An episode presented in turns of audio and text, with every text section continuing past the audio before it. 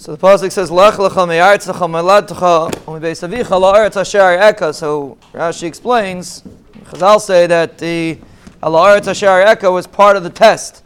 This is the first test of Avraham Avinu, and the test was that he didn't tell him where he's going, and basically he doesn't know what his next move is going to be.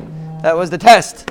And Pashtus, it's just to intensify the first test. The test was that he should leave his house, and to intensify the test, the Moshe didn't tell him where he was going. But it's Yitachin that that's uh, really the aside of the first Nisayan that Avram Avinu experienced. Shkayach and Menachem Zalman. It's the first, the Nisayan of the first, the aside of the Nisayan of the first uh, uh, test that, that Avram Avinu experienced. And that is that a person doesn't know where the Ribbono Shel Olam is taking him. That is the most important, so to speak, the first Nisayan that every person experiences. Every Nisayan is a Nisayan. But to give up your independence and to be subservient to the way the Ribbono Shel Olam wants to run your life, that is one of the most difficult nisyonis. And that is like the cherry on top, so to speak, of the nisyon of Avraham Avinu. The first introduction that we have to Avraham Avinu was that he's willing to forfeit his plans for the Ribbono Shel Olam's plan. That is the first nisyon. And if a person is able to pass this nisyon, Baz Hashem will pass many more nisyonis afterwards. The Nisayan is that the Ribbono Shel Olam runs your life, not you.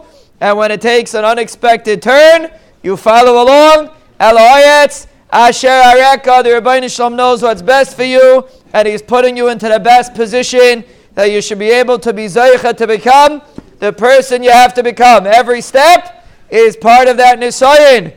We should Bezu Hashem be Zaycha to follow. Eloyetz, Asher Areka, and Bezu Hashem, the Ribbono Shel Olam will bench us with brachas, hatzlachas, yeshuos, refuos, nechomois, geulois, parnoses, nisim, schuyas.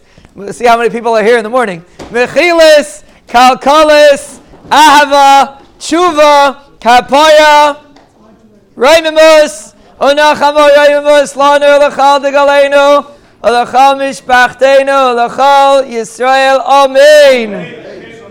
Amen.